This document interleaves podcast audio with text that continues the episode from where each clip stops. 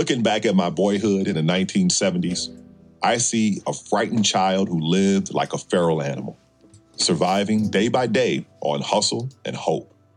I had a different nickname in those days. They called me the professor because by the time I was 10 years old, I was reading every book I could get my hands on. If anyone had told me that I'd grow up to be an actual professor at MIT, UC Berkeley, and the University of Cape Town, I wouldn't have believed them. In my hood, that kind of daydreaming was more likely to get you jacked than help you find your next meal or a safe place to sleep indoors.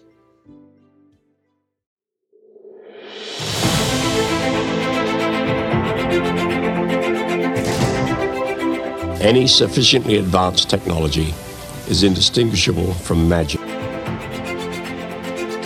Open the pod bay doors, please, Hal. And we are here today with uh, a true inspiration.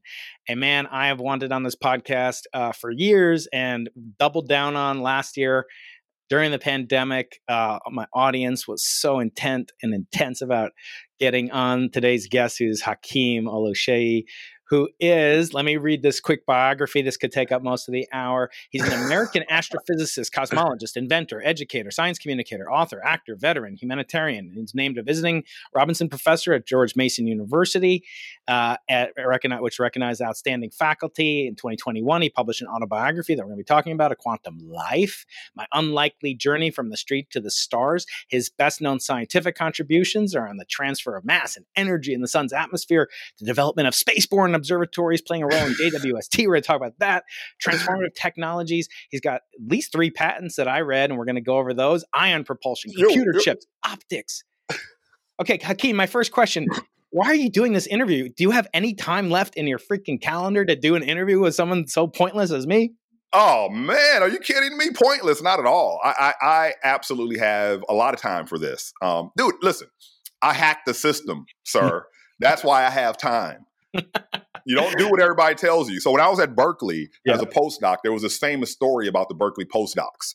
Mm. And uh, what happened allegedly was that there was this European uh, postdoc and this American postdoc. They're walking down the street, and some guy comes up and pulls a gun. Oh, says, man. "Give me your wallet." And the American guy hands over his wallet immediately, and the European guy goes, "No, you can't have my wallet." And the guy was like, "What? You to give me your wallet?" And he's like, "No, you better run." And the guy runs. And so the European guy turns to the American guy and says, Look, man, you can't give your wallet to every guy who shows up with a gun. You'll be broke. I got that uh, impression once from Jim Simons, who's the uh, patron of our uh, Simons Observatory, Simons Array, yeah.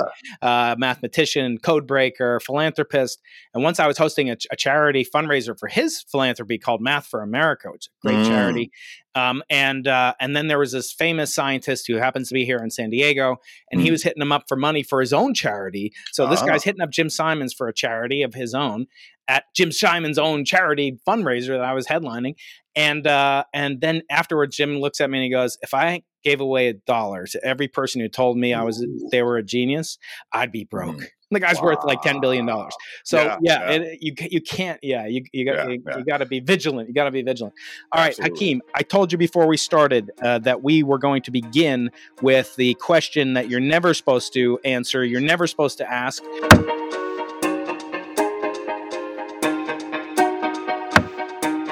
Which is uh, which are the thing you're never supposed to do, which is to sit in judgment of a book by its cover. Yeah. And so I love to yeah. ask. You got behind you. I listened to it on audio on nice. audiobook here. I got the opening. Here we go. Here I loved it. It was narrated nice. by today's guest Hakeem. And uh, Hakeem, where did you get the title? A Quantum Life: My Journey from the Streets to the Stars. What does that mean? And what is that? Who is that young man on the front? Is that you? It, it's meant to represent me mm-hmm. because I'm meant to represent, you know, a cross section of humanity, right? Mm. A, a, a, story, right? Uh, my story is a story of humans that occurs. Um, a quantum life. So, man, I went through so many titles. Uh, the the quantum here has to do with a couple of ideas, right? One of them is the idea of initial conditions mm-hmm. determining uh, the full trajectory in classical physics but only determining the probabilities of outcomes in quantum physics. So when we're all born, we have um, you know, certain probabilities of where we're going to end up. And you know what? You know, I think of it almost like an eigenvalue problem, right? Like, mm. like the the the um, time independent Schrodinger equation. Each human can be represented as a vector in this multidimensional space, right? That has to do with identity. So, you know, are you rich or poor? Are you, you know, within there, you know, race, ethnicity, sex, gender, you know, all these things, right? And then the situation that we put you in in quantum mechanics, we call that the Hamiltonian, right? Which you left, you know, um, you know, that matrix is life, a society, right, that you're mm-hmm. placed in. So, um, you know, you can calculate the probabilities of certain outcomes, right? We don't actually do that, but, you know, if you look at certain life outcomes, they quite often will um, be a strong function of zip code. yeah. right. Yeah. So, yep. yeah. And initial conditions. Right. So, um, and, and, you know, so that was, that's what I was representing there. And so, and, and so my case is so extreme that I, uh, I compare it to quantum tunneling mm. as well. Right. You know, breaking through this barrier that just shouldn't be that, that shouldn't be broken through. And so my unlikely journey from the street to the stars is basically about my journey from living my, you know, my first four years were like, you know, good for parent, two parent household, you know, older sister community that generations of my family had grown up in in East New Orleans. Great. Then my parents divorced. And mm. uh, the next decade for me was uh, pretty bad to say the least. But at the same time, um, you know, certain passions were uh, engendered in me. Mm-hmm. And so, what makes my story so unlikely is what I was drawn to and what I was drawn into. Mm. But, um, you know, despite that, I was able to still uh, achieve what I've achieved. And, and so, the thing about it for me is, you know, I'm not the only person who's done the things that I've done. Yeah. Right and how that impacts a person's life and a person's psyche again will depend on their zip code so where i'm from people will say oh you know that thing isn't for me oh now i'm disqualified because i've done, the, done these things right but you know i've gotten to know you guys all you i got to know the ceos the heads of state you know all over the world the, Government, the billionaires yeah. and i can't tell you how many times i tell a little bit about my story and then one of you squeaky he looking cats pull me to the side and go, let me tell you about me. Yeah. you know, I've never told anyone this. Yeah. You know, eh, yeah. So yeah, it's it's pretty provocative because you know when I think about that, uh, I naturally because I'm a physicist, I have that bias. I thought of like a path integral. I thought of a Feynman path integral, or, yeah. or you know, like the path was unlikely, right? Mm, and path has absolutely. a has a has a, has a connotation to us, right? And I like so that you seek out you know kind of the the path that maximizes or minimizes the action and there's a lot of action in this mm. book and we're going to talk mm. about the book the book has tons of action both mm. in the physics mm. sense et, et cetera but i want to take a big step back and i want to i okay. want my audience to learn about your fascination with the yeah. sun starting off with the sun, yeah. the sun yeah. as a star, and then right. we'll get into new stars, uh, yeah. old stars rather, uh, when it comes to JWST. But I want to talk about um, first of all, most of my audience is, is familiar with with theorists because I have a lot of theorists, a lot of Nobel Prize winners come on. They're they're theorists, not so many experimentalists, hardware builders, rocket scientists, literally right. like yourself. So tell me first of all, what, what is there to know about the sun? The sun is the closest star. You know, when my kids say, "What's the closest star to the Earth?" I say Proxima Centauri B. No, no, Dad, it's the it's the sun. You moron. right? yeah. don't we know everything about the sun, Hakeem? What's what's left to learn no, about? The, about we don't know sun? everything about the sun. Um, uh, well, because there, there, are several reasons. Uh, you know, you can't li- literally, you know, stick probes inside of it. You know what I mean? You got to, you have to observe the surface. And because humans are so dope, they figure out all these amazing ways to do things like helioseismology, where you can figure out what's happening in, inside the core and even on the opposite side of the sun.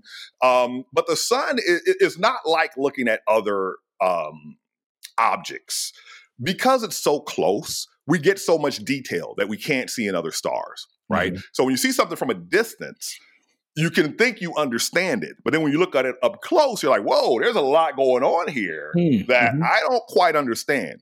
And so the sun also has utility as a tool. Mm. And that is, is that it is our plasma physics laboratory that has magnetic field strengths and sizes and you know energy content that's hard to reproduce here on earth right if, if, if possible at all and so we learn the plasma physics, and you know, if you think about how much of what percentage of the baryonic matter in the universe is in the form of plasmas, most of it, the short answer, right?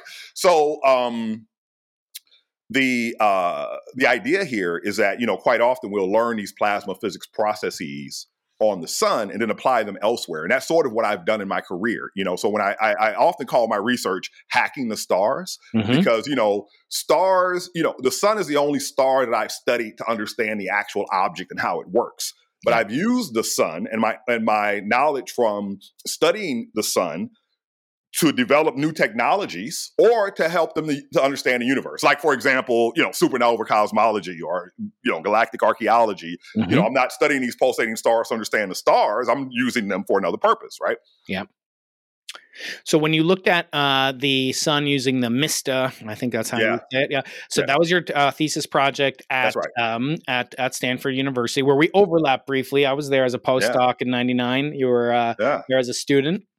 Well, and, I actually uh, finished in '99. Oh yeah, yeah. Know, I, I, remained strategically uh, registered for a year while I wa- worked in Silicon Valley because I asked my PhD advisor, "Will you pay me uh, my tuition for another year because I can't afford to move off campus. I know, and at that time, people forget that was the that was the first dot com boom.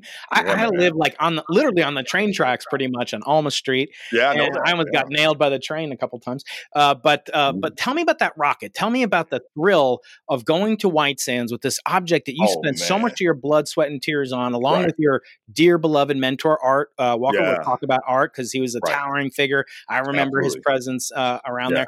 But tell me about what it's like to put your baby on a rocket and launch your dreams to the stars with about i think it's like about a, a 5 to 10% chance that they'll either be catastrophically destroyed or will produce no data what's that, that long? Like? i think it had to be at least 50-50 man that, it, but before we go further yeah i want to establish some sort of you know a, a framing because when people ask me questions about like hey tell me what fascinates you about the sun mm-hmm it, it, it, sets a framing and it has assumptions in it that are not true. Mm. And those assumptions are is that young Hakeem thought, oh, what would I like to be? What would I like to study? And then I pursued that. Right. That's not how it worked for me, right? For me, it was, oh man, high school is coming to an end. How do I live indoors and eat after this? Oh, I joined the military. I'm out of the military. Oh no, what do I do? Oh, I got to find a job. Can't find a job. Go to college. All right, I'm in college learn about this thing. Oh, what do I do after college? Here come these graduate students saying, yo, we got this conference you can come to and we'll tell you about this thing called graduate school. Then I get to Stanford and I'm like, I don't trust none of y'all, but I trust him, Art Walker. Mm-hmm. Right? So I didn't choose the sun, I chose Art Walker and that's so critical hakeem permit my Absolutely. interruption but but i always tell my students it's not important what you go because they're all like should i put on that i want to be an experimentalist because that gives me a higher chance of getting into grad school or i'm like i don't care what you put on uh, the most important relationship you're going to have is with your advisor. That man mm. or woman may come to your th- uh, come to your uh, come to your wedding. You may go to yeah. their funeral, and, and, et cetera, et cetera. You're going to have a bond with that person, maybe even closer than you have with your siblings and yeah. or your uncle. Certainly, than your like an uncle or something like that. Yeah, so I want to double double tap what you just said because I think it is incredibly important that the relationship matters more than what you are relating with, say, the science or the thesis or the experiment. So yeah, please go. Another day is here, and you're ready for it. What to wear? Check. Breakfast, lunch, and dinner? Check. Planning for what's next and how to save for it? That's where Bank of America can help. For your financial to-dos, Bank of America has experts ready to help get you closer to your goals. Get started at one of our local financial centers or 24-7 in our mobile banking app. Find a location near you at bankofamerica.com slash talk to us. What would you like the power to do? Mobile banking requires downloading the app and is only available for select devices. Message and data rates may apply. Bank of America and a member FDIC. Yeah. So anyway, as far as like the work of it, man, you know, for me, every time I'm engaged in something, you know, I, you know, on the one hand, I just try to do the best that I can and, and just be as careful as I can. And if mm-hmm. I you know, and then after, and then there's a certain point where it's just not under your control, right? And you and you have to, you know, the fates. It's in the hands of the fates. Have I been naughty or have I been nice? You know, and when it works, you're like, yes, right? You know, it's, it's, and so, um, it, you know, it doesn't turn out uh, a hundred percent necessarily, but at least if you can get some science, you know, it's so hard to be an experimentalist, man. Yeah. And you know, it's, it's you know, I, but it's, it's not as frustrating for me as coding, especially when I'm working with other people's code. But but you know, and there is such a sense of accomplishment Mm. that you get. But at a certain point, you know, you start feeling like, hey, I'm the redhead stepchild of astronomy. I built the Hubble Space Telescope, but the people that get all the credit are the ones that are using it, you know, to make, you know, are using it and, uh, and they get the, you know, they're the genius, but I made it. I- I- so, I mean, audience, I did not make the Hubble te- Space Telescope, had nothing to do with it. I'm just, that was an example. Exactly. Um, Putting their life on hands that, that Oh, that's inherently fickle. We as scientists, we're used to like control. We think we have power. We think we have decisive intent on what the future is going to bring. You put this thing on the rocket, it could Oh, yeah. blow up, as you say, one out of every two times.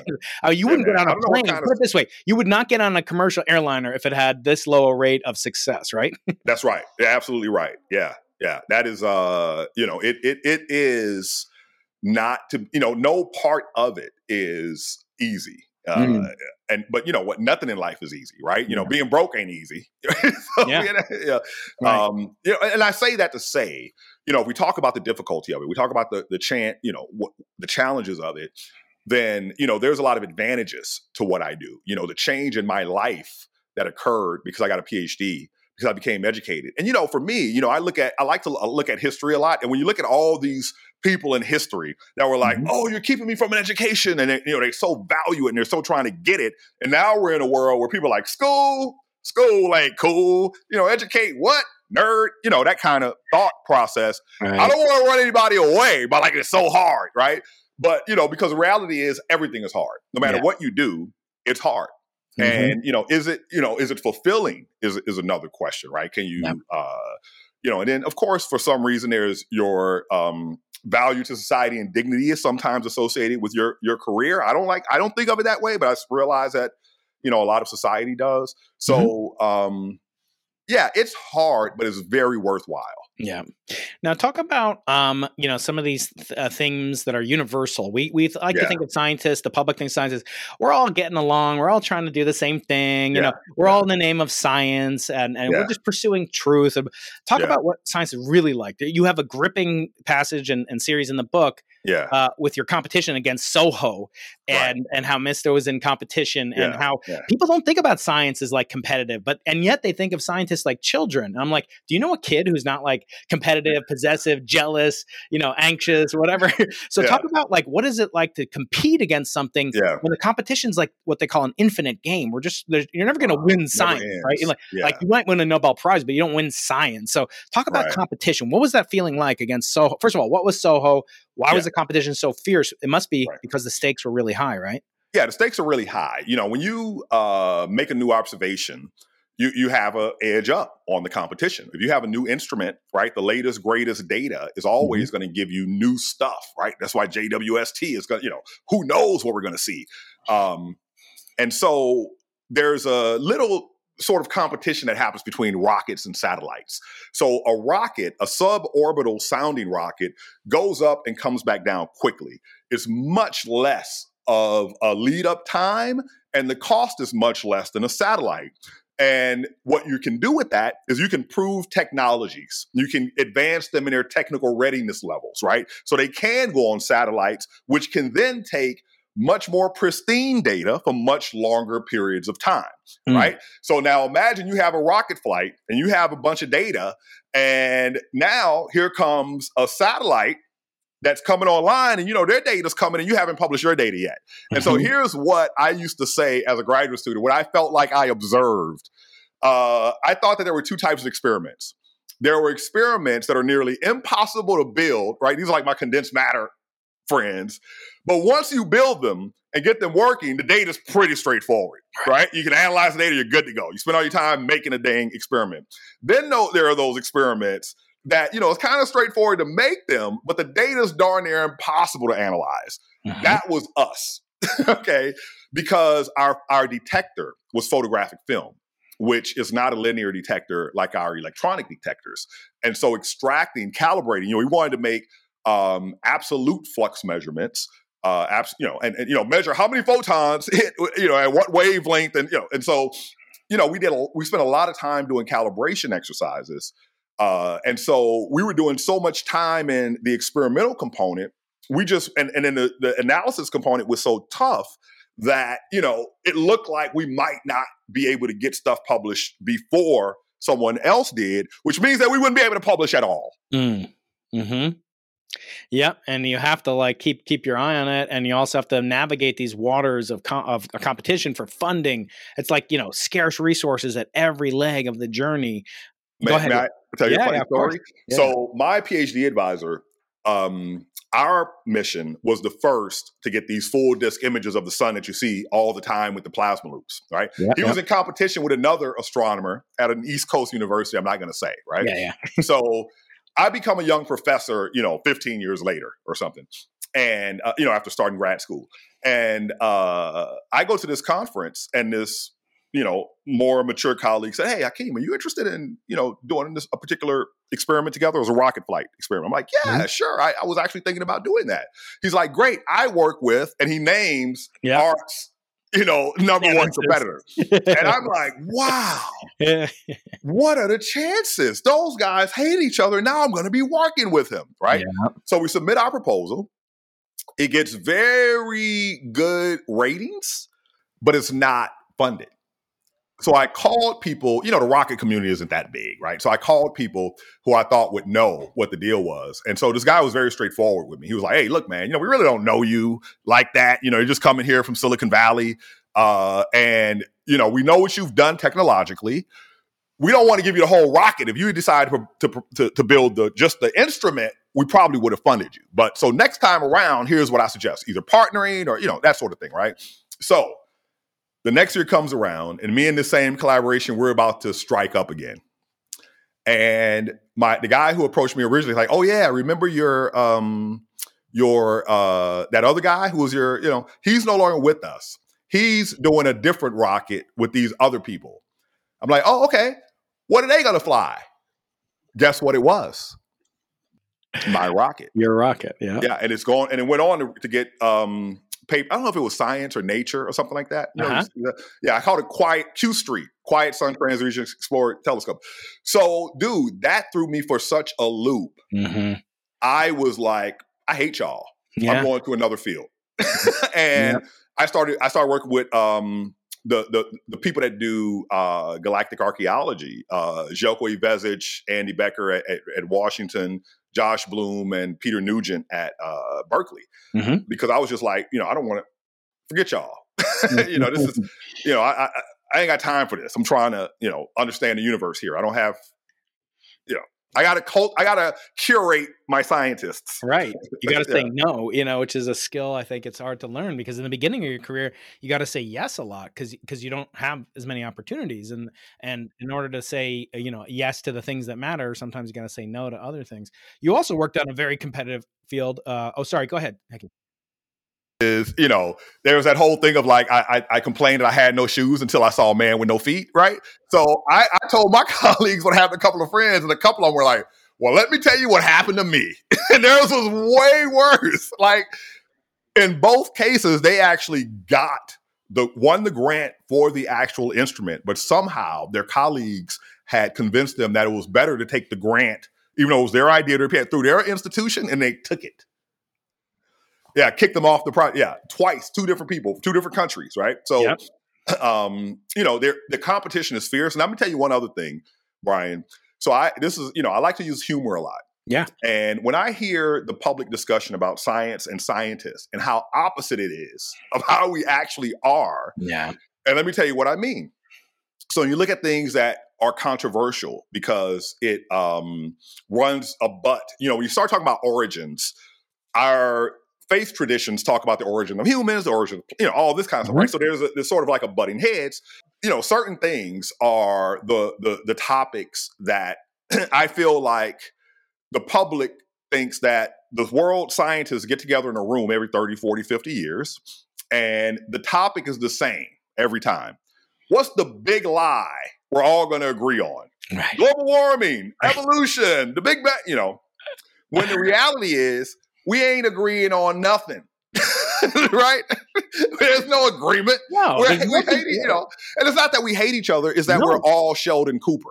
Right. That's the, and, and that's our job is to be skeptical, right? I mean, Absolutely. science, uh, Feynman said science is the belief in the ignorance of experts, not the wisdom, not the knowledge. Absolutely. Because If he had just thought, oh well, you know, uh, Schrodinger got it all right, and Schrodinger thought, oh, Newton got it all right, Yeah. we'd never have Schrodinger, Einstein, etc. Exactly, man. So I, I, Yeah. I, I agree completely, and I, I just want to like kind of maybe brainstorm a little bit. I had on uh, one of your competitors last month, a man by the name of Brian Schmidt, uh, one of the few Brians that I know who have won the Nobel Prize. yeah. Uh, and he uh, he was a he was a competitor of yours when you were on the supernova cosmology project. That's and he described with with great disdain the competition, the toxicity of Yeah. the competition between those two groups. And it's like no matter where you go, yeah, what was that like to be a part of that? And and like was that part of like when when did you go to Silicon Valley? Was that after S? That was uh you you were in uh, applied materials, and then you went to. And then you went to um, Supernova Cosmology Project, right? You made your millions of dollars from your patents. You made That was the billions, idea. millions, billions, and then you're like, "I'll retire. I'll be a, a, a gentleman of, of leisure." That And was. let me tell you what, what I did, like? man. I had played my cards right all the way up until I didn't. so you know these historic trends in the market. So man, you know I negotiated my way into stock options, and I was just in there kicking butt. You know, seven patents in a, in a year and a half, and uh, so I, you know, I discovered I don't like the culture. Mm. Okay, so I'm like, you know, nobody's interested in the universe. Everybody's talking about stocks and chips. I want to, you know, let's think big. And they're like, I mean, I can't tell you how many times, you know, I'm engineering something. I was like, oh yeah, I think I understand the physics. And if we say and my manager goes, nobody cares. right? Nobody cares. Just get the, the thing done and out. Right. So anyway, um, what were we, what were we talking about again? Just like that that Silicon Valley, you know, kind of competition, then then transferring the Supernova Cosmology Project. It's kind Oh, of going yeah. back into the, the yeah, the Supernova behind. Cosmology Project. So, the, so yeah, that was such a toxic community. And I'll tell you one thing that happened. So when I became a young professor, you know, I didn't take it for granted that I could get funding in uh, anything that I had done. So my first year, I submitted ten proposals, Hmm. and it was everything that I had done. Right, so I'm submitting some solar stuff. I'm submitting Right. some detector stuff. I'm submitting right, and I, got- you know, I, I was getting these weird reviews. Right, excellent, excellent, fair. Like, huh? what? And, and so, you know, I'm like, oh yeah, I'm gaining insight, right? Because one thing that happened is one of my Art's buddies at NASA invited me to be on a proposal evaluation committee Hmm. very early. You know, after I became a professor, and I'll tell you what was shocking to me. You know, I'm a fanboy. So when I was a graduate student in the '90s, and you know, everything wasn't digital yet. You might, you, I don't know if you did this, but I would go get the journals, photocopy the papers, and I just had all these stacks of papers, right? Yeah, yeah. And so what I would do is if I saw the same person's name coming up in, you know, in, in a field, I'm like, okay, I'm going to go and get every paper that person wrote Right. and read them. And I literally did that, right? Yeah.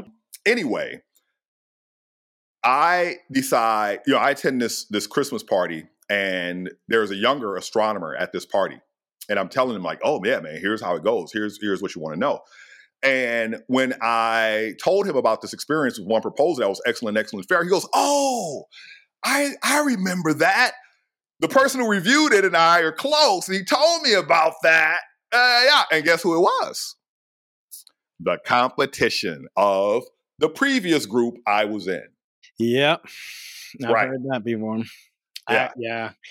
That's uh, something I don't think most people appreciate. You know, you get reviewed by your competitors. It's not even like Yeah. you get reviewed by other people. And it goes for peer review, it goes for journal articles, it goes Yeah. for grants, and you know, it leads to some kind of ethical, you know, quandaries. And and by the way, we never get like our, our colleagues in medicine and law. They take classes on ethics. We never get scientific ethics class. At least I never did. Uh, I don't I've remember any. them. Yeah, or at least like talks to the you know to the TAs on ethics and stuff like that. Yeah, Uh, I mean, we have to do like an hour, you know, every year, and like a online, you know, course that you know is mind-numbingly boring. But And what if we thought, test to see if you're moving your mouse and all this stuff? You know, right? like, like, but what if know. we approach science the way we have approached this vac- this uh, pandemic? Everyone who needs a vaccine will get a vaccine. Yeah. right.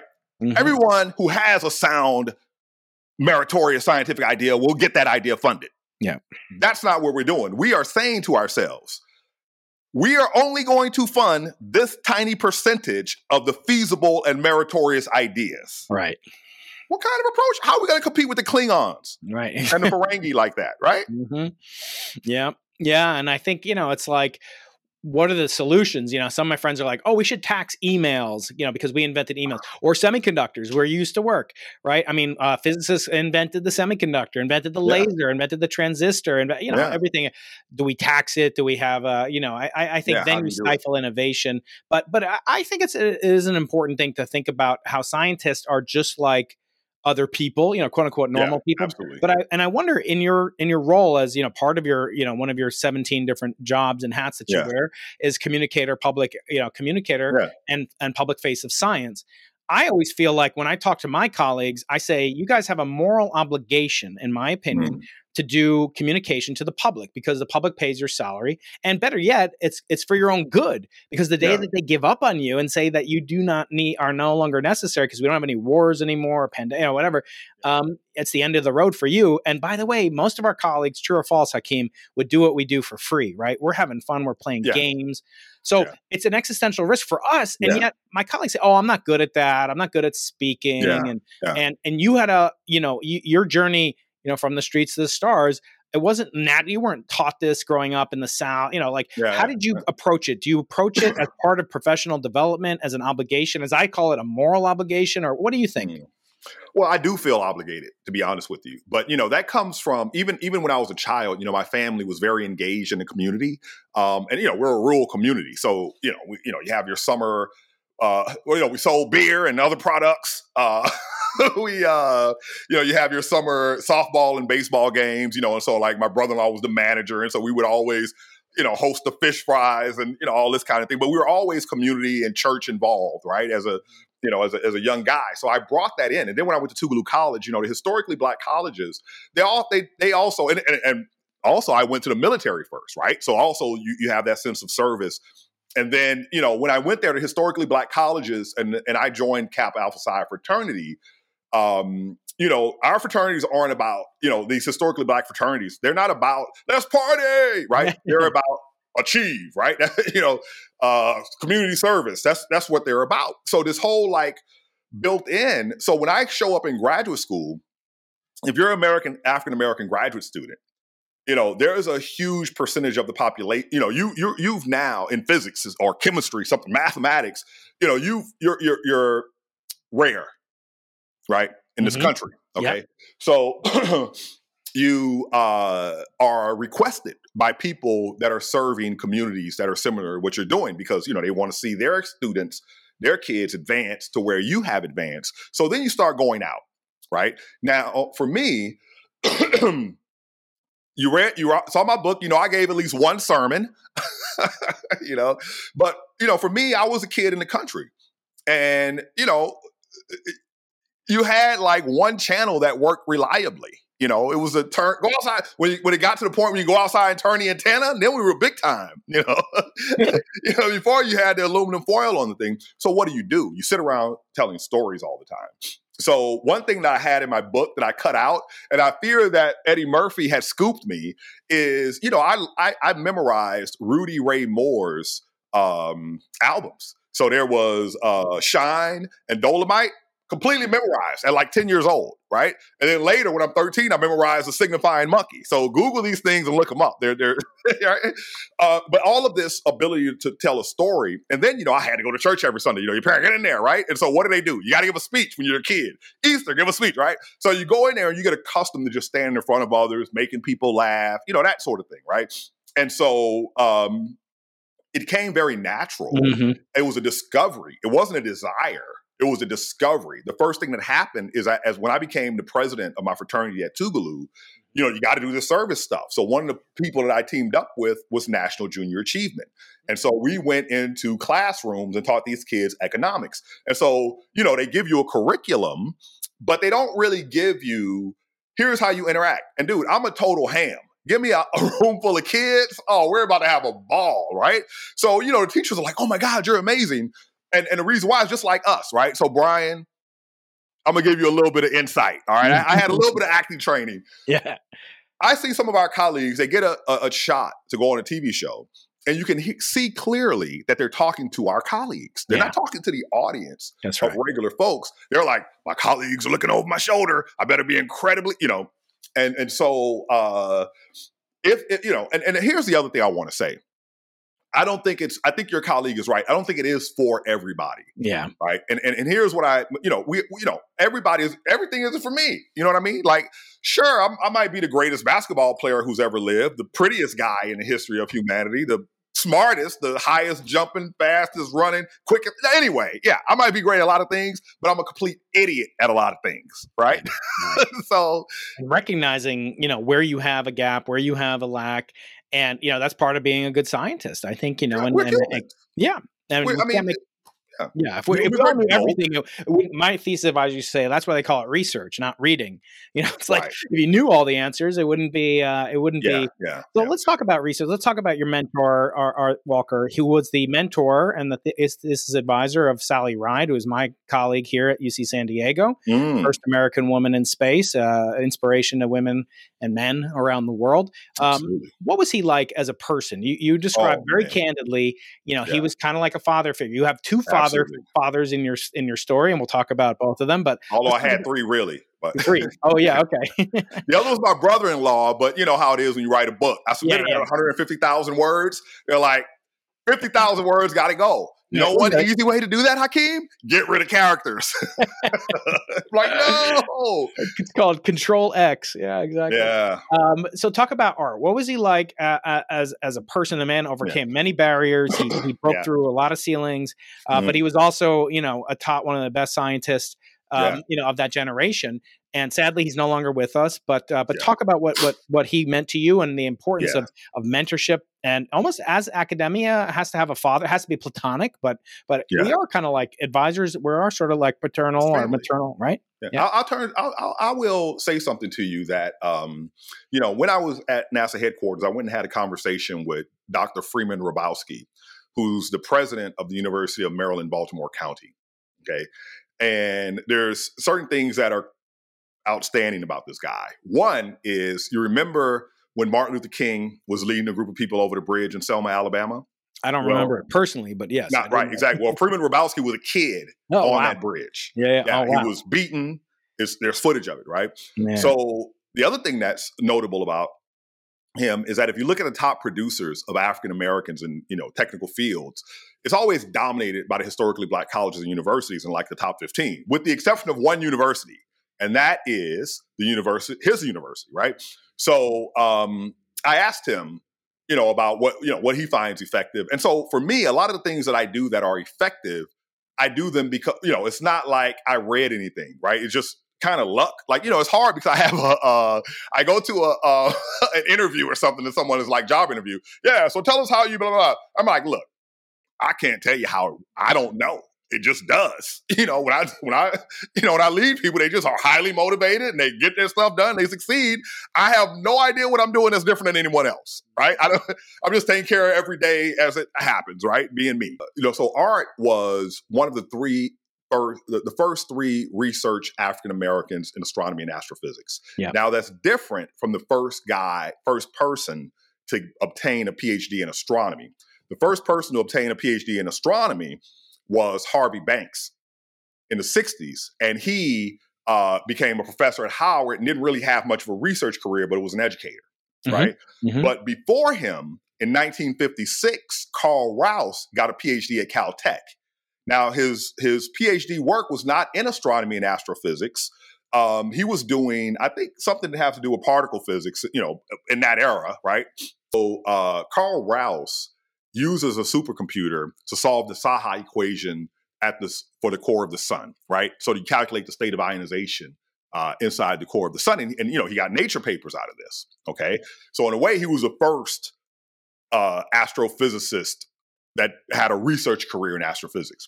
Then in '62, I think George Carruthers and Art Walker got their PhDs. So George Carruthers goes on to be the first person to put an observatory on another body that's not the Earth. Right? He put a, he put a, a ultraviolet instrument on the moon that looked back at the Earth and discovered the daytime UV glow uh, and a few other things that I don't re- recall off the top of my head.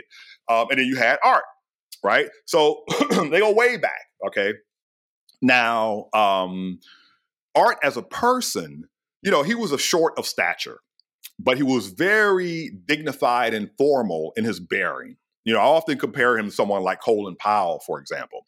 But the thing about him, because of his bearing and the force of his personality, even though he was short of stature, you know, you felt like he was seven foot six. You know, you, you felt like you were standing in front of Shaquille O'Neal. And it was the same way. And he was, and the thing about him is how patient and calm he was. And I picked that up from him. Because you see, my natural being is buck wild, right? right. So um, you know, art people would ask art questions that were utterly ridiculous and art would treat each person with dignity and patience and answer their question. So I'm like, ah, I see that, right? I see that. Um, and, but art was also really tough. Okay. And so when I started, it was at a tough time for him because him and his father had had a schism at a certain mm. point. I don't remember the details of what it was about, but his father got near to the end of his life and Art brought his father into his home. And because, you know, I have, I don't know what it is about me, but, you know, people open up to me personally. You know, I always, I used to say I got this Oprah thing or something. I don't know what it is, you know. Um, but, you know, I'm a good person to tell your secrets to because I forget them immediately. But anyway, um, he would talk to me about his family, right? Mm. And he talked to me about, uh, getting close to his father after having a schism. He would talk to me about my relationship with my parents, right? Yeah. And, and, how important it is. And then when his father really started um, to decline was at the same time where we were behind on launching this rocket. So he was under major stress. And then stupid things started happening in the lab. I'm not going to go into the details. It wasn't me, but there was, say, destruction of incredibly expensive. And Art would say, you know, you could pay for a year of your PhD for breaking that, if you know what I'm saying. you know, yeah, yeah but hence the patent. You know, he was serious. But the other pay off the bills. Yeah, yeah. But the other thing about him was he was so about rigor, man. He just hammered it, hammered it. And, and so one of the things that I became to advocate for is he never framed it in this way. Here's what he would say to me. he would say, Hakeem, did you blah, blah, blah, blah, blah. And I'd say, yeah, it happened. And he was like, really? Do you know that it happened? And I'm like, yeah, I told such and such. And, you know, they did it. He's like, okay, do you know that it happened? I'm like, yeah, I saw him walk out the room right after I told him. like, do you know that it happened? And I'm like, I'll be right back. Right. and I learned what I felt was perhaps one of the most important things I ever learned the difference between knowing and not knowing. What does it mean to actually know something? Right. And so you've verified it, you've confirmed it. It's not belief. I've accepted it as true and not, and I've not verified it to be true. Right. When I know it versus believing it. And then sometimes, you know, there is you know processes that you can trust to some degree sometimes like the scientific process so you know i don't have to go and redo you know I don't, i'm going to build my own cern and you know you know it, it, you know what i'm saying so yeah. uh so art was really about making sure like i'll give you an example MSSTA let's take MSSTA for mm-hmm. example mm-hmm. so when art flew the very first rocket that got the full disk images of the sun like we get every day now, his mm-hmm. colleague said two things. Number one, there's an optical problem with your telescope. Hmm. Because you see how there's that emission that covers, well, you see how the plasma loops that you see on the limb of the sun, they have constant cross section. But we know that magnetic fields diverge with altitude. Right. It's sort of like Albert Einstein with the cosmological constant right? Like yep. I know what I don't actually know. Right. So I'm going to do this, right? And the other thing they say it is, you see how there's emission all over the disk? That means that your telescope pass bands, right? You only let through this narrow wavelength light, are not properly tuned. Something's wrong there. So here's what Art decided to do. That first flight had three telescopes. After that, the flights had 16 to 22 telescopes. So I'm going to use multiple telescopes that do the exact same thing, tuned to the exact same wavelength, but they're different optical configurations. Single reflection Herschelians, double reflection Ritchey-Chrétiens, double reflection Cassegrains. So if it's identical, you know, the loops have constant crossover, it's not my telescopes, it's what nature is doing. Ah, okay. So it's Right. like filling in the Right. fail safes and the yep, systematic error checks. Yep. Exactly, right? So, you know, you have all this redundancy in, but it wasn't because that was the best way to do the experiment. That's the way to convince the colleagues that we're doing it the right way. And then there's the whole issue of, you know, sort of spectroscopy, you know, is what you're doing with these mirrors. Uh, and so now, if you're able to make spectroscopic observations, you're able to make physical measurements from the light, right? That's what I always, you know, that, that was my other big, you know, I, you know, reveal in, in, in grad school was where does light come from? You know, you know, like, you know, it's like, what is matter made of? Atoms. Everybody tells you that, right? But then, then you say, where does light come from? Uh, and the answer is, and I, you know, I tell this to my students, if you're nowhere near a neutron star or black hole, matter makes it That's right. and the identity of what the matter is is encoded in the light and what the matter is doing is encoded in the light so interpreting this light is how we do this science but it has to be done in a rigorous way and you got to prove it to your colleagues so we then had to develop that science but art had already done that for x-rays because remember that whole battle between the rocket and the uh, satellite yeah. in his early work he had the first x-ray satellite to study the sun Mm. spectroscopic one Oh, right and he got the grant first, but a rocket beat him. so he likes to say, I didn't get the first X-ray spectra of the sun. I got the, you know, fifth through three thousandth. you know, the, the best. Yeah. yeah, the best, right? Yeah, and they laid the foundation for you know how X-ray uh, analysis of astrophysical plasmas would unfold in, in the Yeah. future, right? Um, and that's the sort of thing that I employed. So art was, but art was also super giving. You know, he always was a member of community groups, and he was super giving to me. Right, he would take me like like you know I, when I first joined. One of our uh, you know one of the, uh, the grad student I was perhaps closest with uh, kind of took me under his wing in a real big brother kind of way. You know how a big brother will help you, but they also punch you in the face. Yeah. You know, Yeah. Craig, he wouldn't punch me. He, he he kicked me one time, kicked me in the butt, and I looked at him. I was like, Craig, if you ever. So one thing about science communication, you asked, Mhm. observing art, teaching his astronomy class because Yeah. he made the graduate students run the slide projector, Yeah. taught me how to communicate science. So if you look at, like, especially if you look at my first TED talk, I basically embodied art whenever I gave my talks, right? But Craig DeForest was another guy who was a great science communicator. So he became, after he left Stanford, the, the science communicator for the solar physics division of the um, AAS. You know, and, and until very recently, right? He was it for like 25 years or something like that. So I had these two great science communicators to give me, you know, as a as a example of being a science communicator, right? Yes. Yeah. And that's part of, you know, the public persona of science and the appreciation of science. I mean, my only quip is is, you know, when people say, Oh no, that's too hard for me, like, and I always say, Oh yeah, I, I know, yeah, quantum field theory is so easy. You learn that, you know, coming out of the womb. And no, no, no, I had to study that. Oh, oh, so you study things that you perceive have value. Uh, but so it must be that if you don't study and work on your communication skills, uh, it, maybe you don't perceive it as having value and maybe it's denigrated a little bit anyway I, I do feel like we we you know every every scientist should at least pay attention to it because it's the soft skills that really lead to our career i mean you could be you know the greatest you know brain have the greatest memory the greatest processing power i don't care wikipedia is going to beat you you know wikipedia is a lot smarter than you Yeah. and yeah. it knows more facts than you, but it doesn't Yeah. have wisdom and it can't relate to people. And um, you know, for those reasons, I, I do feel like it's a neglected skill. I do try to accentuate that with my students and and really inculcate in them a desire uh, to do that. And there's the old Jerry Seinfeld joke that you know people are more scared of public speaking than they are of dying. So you'd rather be at the inside the casket than giving the eulogy at the funeral. Um, but I Yeah, want to turn you know now- the other thing, man, is, Yeah, is yeah. what I see. It seems like every young person is a science communicator now, right? Every graduate student has their Twitter video. I mean, they're slick with it. right? Yeah. yeah.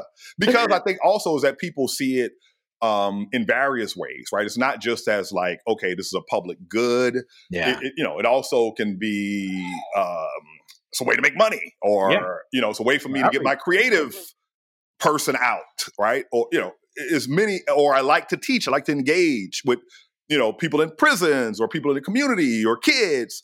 You know, and so there's so many different avenues and so many different styles. And you know, I think that um, you know, study after study has shown that reaching people is very granular. You know, the more like you are a, a, a person that's trying to accomplish something and you're their guide to it, the more receptive um, they are to it. You know, and so the one study I saw recently was a study on who gets patents, and basically they found that oh, the the, the kids who go on to get patents are the kids or the people who were exposed to patent getters. Yeah. Right. Mhm. But then they looked at it more, you know, finer, and they saw that oh, if it was a young lady and she was exposed to a woman who had patents, that was even way more effective. You know, and it's quantitative. It's not, Mhm. you know, uh, uh, you know, it's like a, a social study done with data that scientists would say, okay, this is real. You know, because you know how we are. Um, I want to ask you uh, a, a difficult question Yeah. because I do see you as as you know in some ways like a parent's dream. You know, on you know with- with the stuff that you curiosity that you had. Yeah, no, seriously, right. Hakeem, the inquisitiveness, the forthrightness, the boldness. Look, you changed your name. You have Yeah. courage, man, and you did it. Um, you did it. You're you're self made in a way, and you're also uh, father raised and father not raised. But I want to ask you, you know, like one of the greatest things I'm teaching my kids right now that that drugs are basically the the one thing I won't forgive because when you when as I understand it, it Mm. depends that different drugs have different effects, right? Yeah. But I do see gateway drugs and I see other things, and I've never done a drug in my life. Maybe I should have, but I never. I'm, just- Yeah, I'm a nerd too. Don't get me Bro, I don't have as many brain cells as you to rub around. Like I, I can't afford to lose the three I have left. Man, me and uh, Stephen Hawking, we were. Like this is the only Rubik's cube I can solve. You know, Oh, I'm, I'm not that smart, man. Oh, Uh, hey, my 16 year old son came back from Christmas holiday. Oh, Yeah. I know how to solve Rubik's Cube now. Mess it up. I'm like, oh, dude. He's always, like- you know, I'm always, you know, my mom, when he was like four, I think he's smarter than you. I'm like, what? So, you know, I've been fighting this. so you know i want to think i want to ask you if it's if it's Yeah. fair if it's not you don't have to answer it but but like Yeah. i look at i look at your upbringing i look at what and, and Yeah. just for people you know you talk about this kennelly in the book you were you you had uh, experience with drugs you actually Absolutely. you know dealing drugs at stanford of all places you're cooking crack you talk about that um how can how can first of all let's talk about that you know the trope black man Yep. raised single parent you know mostly his father left him although Yep. i'm a white man my father left me but that- that's for another story. It wasn't like that. There, nobody left. You know, they broke up. yeah there's there's no monopoly right Uh. but um you know there's this trope right in the cycle of poverty the cycle Right, of, right, of right. weakness talk about that Were, was that something like that people get wrong about you or that Yeah. just a trope oh he came from the ghetto he came from or wherever he came from the deep south no no his dad was a drug dealer is that a trope or is there something to learn from it are you sick of You know, talking about it you know, it's, it's really interesting that you bring that up because I just was listening to something or watching something about exactly that and how it came about from this document, this analysis that was done. And, you know, if you look at these, stat, you know, the statistics, and they looked at it as like, you know, crisis in the black family. Well, guess what? It's no longer just a black family. So Mhm. the statistic that everybody likes to, you know, point out is like 70% of black kids are born to black Correct. mothers who are unmarried. Yeah. But guess what? White women who uh, would only, uh, you know, without much education, Mhm. sixty-eight percent of their kids are Yep. born out of wedlock, right? Mhm. And the other thing is, there was a study done of parental involvement. So even though you're not married, your parents are still involved in your life. And so it turned out that African American men had the highest parental involvement of all races. Mm, Right. mm. So Wow. even though my parents were married when I was born and Yeah, yeah. divorced, my father, you know, now it wasn't like, you know, so the, the guy I wrote my book with, another Jewish guy whose father was a, a neuroscientist, Yep. um, you know, there were these times where he, he was like, well, you know, when they gave you an IQ test and they discovered, didn't your parents, you know, you know how like they'll send you to be in a gymnastics camp? I'm like, no, dude, ain't nobody gonna do that where I'm from. You know, they're like, you know, ner- you know, nobody gives a care. Um, but my story is extreme, right? Most kids weren't me. I was, I, you know, there was well, every guy in the eighth grade wasn't selling joints. It was just Right. me, right? Every guy in the ninth grade wasn't selling joints. It was just me. And then you go to stanford and get a phd from stanford either Well, yeah, but no, a lot of the people at Stanford were selling joints. right? that's And right that's the difference is that, you know, like I told you before, I'll tell my story and some high ranking person in the world who's non black, oh, let me tell you my story. And Yeah. the difference is, is that it becomes a part of your identity if you're part of that lower economic uh, identity group, right? But if you're in a higher, oh, it doesn't really matter, right? Mhm. Like, Mhm. you know, at least one president, I'm not going to name because ah, I told you, you know, the hater listener is going to be like, yeah yeah, yeah, right, in right, his book, I snorted a few lines, I smoked, right? right.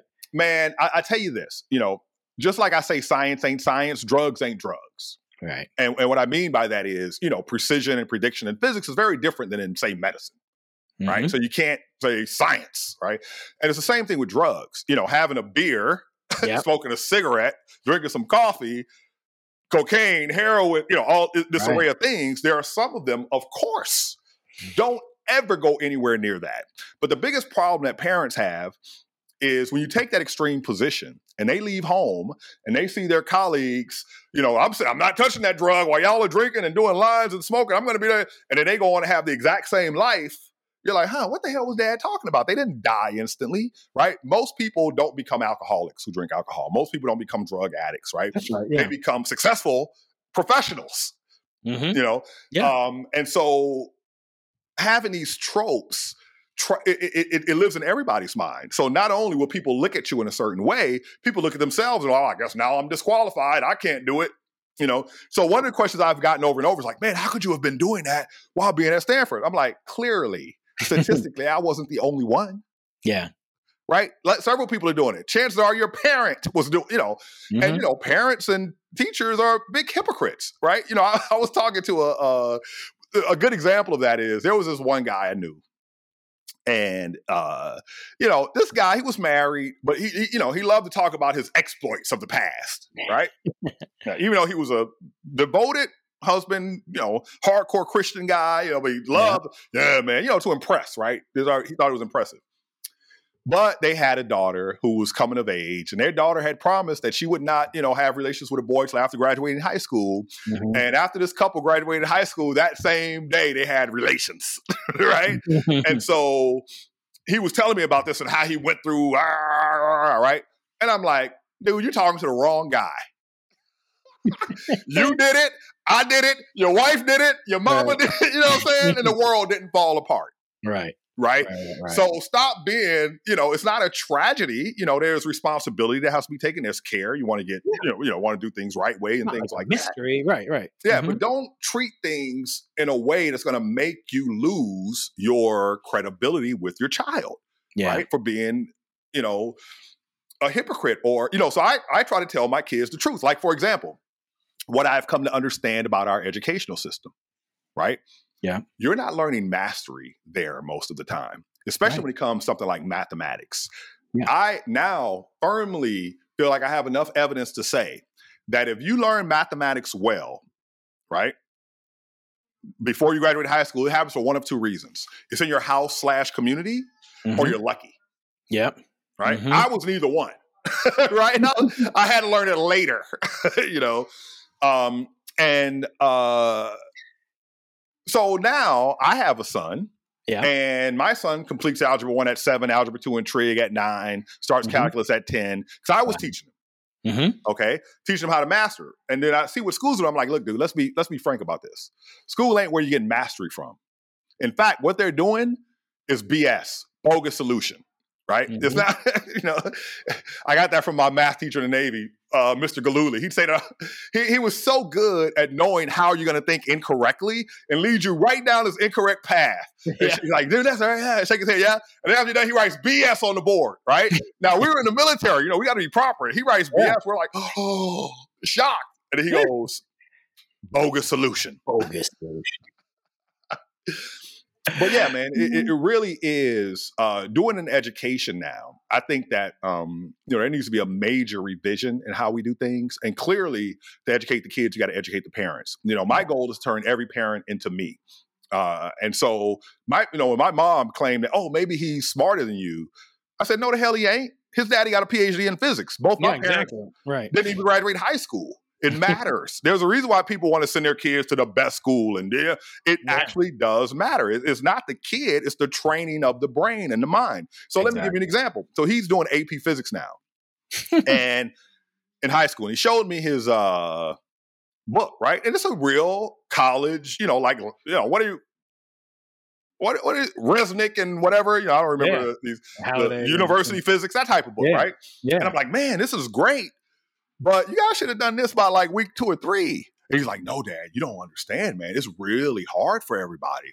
And I, and I don't understand why. You know, I, be, I try to teach my friends sometimes, they just don't get it. I know it's because you taught me how to think a certain way, but I don't understand how they miss it, you know? Mhm. Um, and that's a, a key thing knowing how to think, being trained to think for yourself, right? To be logical and um, critical thinking. We don't teach that, right? That's and so when I became a part of the federal education ecosystem, Mhm. I'm like, yeah, I'm gonna push to get critical thinking taught. And guess what? I surprise, surprise, I wasn't the first person in history to think of this. But it got killed. Why? Hmm. Because it undermined parents and faith. So if you teach your kid, so that same guy, for example, that I told you about, who was hypocritical with his daughter. I remember one time, you know, so you, you ask a physicist, Dad, why is the sky blue? Right? You got an actual answer, right? Right, right, So I taught this kid, you know, and I didn't teach him enough tact. So maybe was like five or six. And him and his little cousins run up to that guy and ask him some question like that. Why is the sky blue? And he gives an answer, whatever it is. What is lightning? You know, something like that. And he gives the answer. And the other kid's like, okay. And my son goes, that's not an answer to that question. I'm like, dude, shh. have respect, but but yeah, Right, your mind. Yeah, Yeah, exactly. yeah, have some respect.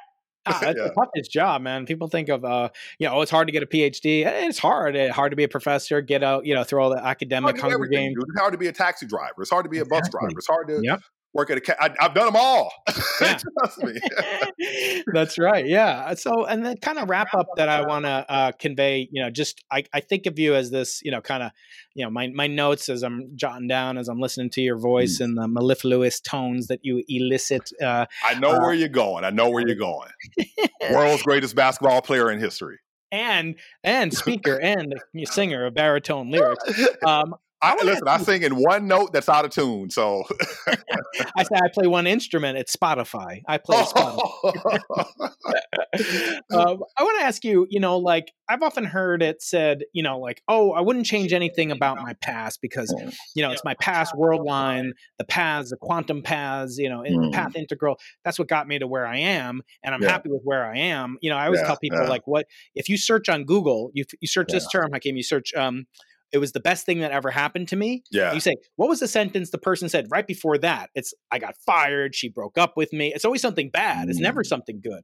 So I want to Mm. ask you in that same vein, like yeah. in your, in your, and I usually ask this in the context of my final questions, but we covered Mm. so much. I, I, I Right. feel like I would be redundant to go over it again. But Mm.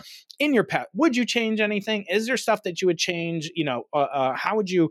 Because you, you talk a lot about the heartbreak of, of dealing with your father and, Yeah. and and then losing art, as you say yeah. very yeah. touching and and and dealing with i mean straight up racism and it's true and you don't use that as a you know you're not like harping on that as because you admit candidly your your foibles and so forth. Is there a, ch- a, a an element uh, a path integral? Is, is there a part you know one of the vertices of the feynman diagram that made Hakeem who he is? Would you change it? Would you do anything different? Would you go back in your 20 year old self? Would you cha- would you tell him I'm too scared to do something like that, man. Because I'm like, you know, it's the butterfly effect, right? You know, things Mm-hmm. have, have turned out. I've survived, and you know, people around me, like man, especially 2020. You know, losing Yeah. close friends. Like just a, Yeah. a month ago, one of my closest friends is in the book. You know, I talk about my, you know, not as much as I did when it was 150,000 words. My band crew, Mm-hmm. and Yeah. I- I- my drum line story. Man, there's three of us left. wow, Yeah, and you know, i'm sorry early man. last year, about a year ago, our heart and soul, Andrew McGee, the guy who went to the state science fair with me. oh yeah Yeah, he had a heart attack and passed away. And then the guy who, who you know, told me all about dating, like, boy, say it like you mean it. you know, Jackie Pugh. And Jackie Pugh would say this too. I'm going to curse. But, you know, I go home, you know, I, you know, come back from uh, Tougaloo and I've like studied or whatever. And I've discovered that, oh, those bright ones are the planets. That's Jupiter, right? And, Yeah. and so, you know, we're standing outside in the middle of the night in Mississippi. You know, it's all blue and we're doing whatever we're doing, but you're always talking. yeah And I would always start like, oh, by the way, did you guys know? And my man Jackie Pugh, who just passed, he would always go, there he go with that shit again. love him, Oh, man. I love him. yeah i'm Yeah. sorry man. Yeah, man. Yeah, so uh, that's amazing. Oh, actually, I want to ask you one of my final questions. As Yeah. always, um, involves the movie uh, 2001: A Space Odyssey. When these you know primates in Africa they come upon this monolith, you know, this, this solid black thing, and then we don't know what it is. It could be a time capsule. It could be Yeah. a warning or whatever. But I want to ask you. If you had a monolith, you know, that was guaranteed a time capsule to last a billion years, Ooh. what would you put on it? What would you put in it? Me. know- That's an easy one. gonna- it's, it's leaving now, so you, you- that Yeah. means you're, you're ready to go, right? Well, Blast let me off. tell you something, Brian. So I was talking to Rocky Kolb. You know Rocky Kolb? Yeah, of course. Chicago. Yeah. And so this is when I first met him back in 2003. Mhm. And he told me two things that stuck with me. He was like, "Oh, you know, you're only 30, you're only the third astro person I know from uh New Orleans, Louisiana. Where there's Yeah. me and there's some other giant of astronomy, and there's you. I'm like, well, thanks, Rocky. you know, I just graduated PhD. I'm like, oh no, right? And then he says uh, he gives that apocryphal quote from Mark Twain, and he applies it to physics. And you know, he talks about Albert Einstein. People's like, it's not what we don't know, is what Yeah. we know that ain't so That's right. right and so i Mhm. started thinking about that in terms of the universe and our Yeah. reality uh and so you know one of the things like you know space and time like just right right where i started right Yeah. and i i figured i had this thought i'm like okay you know me and brian are experiencing this moment and we call it now and we believe don't know it we believe that there is this thing called the past and the universe has evolved up to this point and now is the actual real now and Mhm. beyond now, there's that thing called the future. That's right. And then I was like, but every person who's ever lived would have that exact same thought. Every conscious entity that's aware of time. So what makes my now the actual now and not their now? So it seems like the existence of consciousness makes all world lines co-equal in a way. Mhm. So as Mhm. far as I know, it's 100 million years from now, and I'm already dead. That's right. So if you want to understand why Hakeem is so unfiltered, you know, after you die, they tell all your secrets, right? Exactly you know, right. Yeah. and so I've just, I've just already died myself. Yeah. right? I'm, I'm like, you know, let me just, you know, let me unleash and just be who I am because I feel like, you know, I'm, you know, disappointing myself is the biggest disappointment, Mhm. you know, and I know what my life's missions are, and I'm living those missions, and I have disappointed myself a lot in life. Yeah. You know, so there's not, there's very little someone could tell me to make me uh, feel like you know I'm not doing it right or but anyway the point is that I'm not convinced that you know a billion years you know I might be there a billion years from now I don't know how do you know? How can you tell That's that we're actually going through time in these bodies versus you know your consciousness and these frames already exist and you go through them over and over and over again you know Yeah. next time I'm gonna be Brian you know I mean you know you can't do an experiment That job's taken, man. That job is taken. You know, they say like else, you might want to be me next time, man. You got, you know, exactly. They, they you say get those uh, drugs in. But dude, listen, I haven't told my, you my everything plan is when I hit 65, when I'm retired from the university, I will I will explore an experiment. I'm But, a rapper. um, so look, Hakeem, uh, sir. it would actually be derelict in my duty if I didn't ask you, a solar physicist, yes. um, one. Dude, I'm a last- physicist. I'm not a solar physicist. well, I know, but a solar, you know, man who knows so much about the sun. I did It- supernova cosmology. I did galactic archaeology. I, did know I know semiconductors. I, that. did How often do I get to talk to a genius about the sun? Let me ask you this one question. that cl- cl- This will be a separate clip. It's going to be, you know, uh, world's expert or, or famous astronomer gives advice. So there are these Mm. people called preppers. You ever heard about preppers? No. Okay, these are guys that are planning and gals planning for the end of the world, end of civilization. Oh, doomsday TO2. preppers. Yeah. Doomsday preppers, right? Yeah. So one of the things they're worried about, in addition to a global pandemic, that would never happen though. But but something that could happen is a solar storm, a Carrington right. event, a solar Yeah. mass ejection. Yeah. Um, first of all, what are those things? Should we worry about them? Is that overblown? How would you personally prepare? Is this something that you're really worried about? We'll make this into a little clip. All right. So what's a Carrington event? What's a solar mass ejection? What the hell's going on with the sun? I Yeah, thought we had so- a deal. I thought we had a deal, man. We got a deal. We got a deal. So the sun is uh, explosive in its surface activities at the at the micro scale and at the large scale. And the larger scale's explosions are known as flares. If it's contained because there's a sufficiently strong magnetic field overlying the magnetic fields that break apart and give their energy to the matter that you know would otherwise go, and a lot of that energy does excitations and ionizations, which results in well, you assume it's fully ionized, but excitations which result in light being emitted. But mm-hmm. then, if there isn't a sufficiently strong overlying magnetic field, it just bursts out. Hmm. And if it's pointed at the Earth, it's coming at us. And, you know, it carries magnetic fields. And so, if the magnetic field of the material coming from the sun in that coronal mass ejection is opposite in direction to the magnetic field of Earth, then you have your worst case scenario, Carrington event type event. and so what happens is the Earth's magnetic field just gets collapsed down, right? And so it, it, it gets penetrated, and the Earth's magnetic field some of those field lines reconnect themselves, just like what happened on the sun to trigger that flare. Mm-hmm. And that sends charged particles streaming down and hitting our uh, atmosphere, which ionizes, creates the northern lights. But when you have changing magnetic fields, right? So I always ask my students in, you know, how do you create what creates electric fields? Electric charges, changing magnetic fields. What creates magnetic fields? Moving electric charges, changing electric fields. So that changing magnetic field in our magnetosphere creates electric fields which move currents through our power lines and could destroy um, satellites, our power grid. You know, it, it it could be really bad. Mm-hmm. But I think what we should be more concerned with is what's happening with the Earth's magnetic field. The Earth's magnetic field serves as our shield, and our magnetic field from time to time flips. Mm. And at the midpoint of that flip, the Earth is not as protected from the solar wind particles radiation as otherwise would be. Mm-hmm. Now, this is not something that happens in a day, right, yeah, or yeah, a year, right? right. You know, it, it, it, but uh, right now the sun is weak. If you look mm-hmm. at the peaks in the maxima as it has more and more flares and this sort of thing, each peak isn't equal. There's a cycle. They get stronger and weaker. So they've been getting weaker. So our mm. sun today, in terms of its sur- surface activity, it's weaker than average. Hmm. Mm-hmm. So it's when you have a solar maximum, when the maxima are near the big maxima, that you can get events like this. And we don't have to worry about that. Hmm. Now edit so, that down to four seconds. no, that's impossible.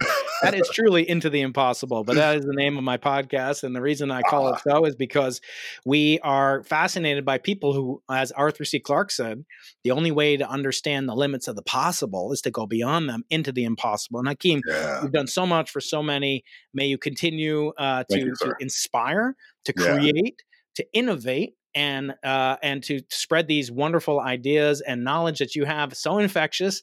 The best kind of virus is the mind virus of uh, Ooh, uh, Game And I hope we get to meet again. It was so much fun to meet you in Washington D.C. Yeah, go ahead. I got to say one more thing, Brian. Yeah. You know, just looking at you, man, I was like, wow, that guy is a super nerd. I am a nerd. Surely he's a hater. But then I discover we have all the same friends, and then mm-hmm. I get to meet you now, and I'm like, this dude is this cool. He's a cool nerd. He's not a hater. That's right. So, yeah. Uh, well, if you want to rebuttal, I'll, I'll let you introduce you to my mother-in-law. She will she will rebut that, and all. No, I think that I really appreciate it. Thanks for spending your time Thank with you, me. sir. Any sufficiently advanced technology is indistinguishable from magic.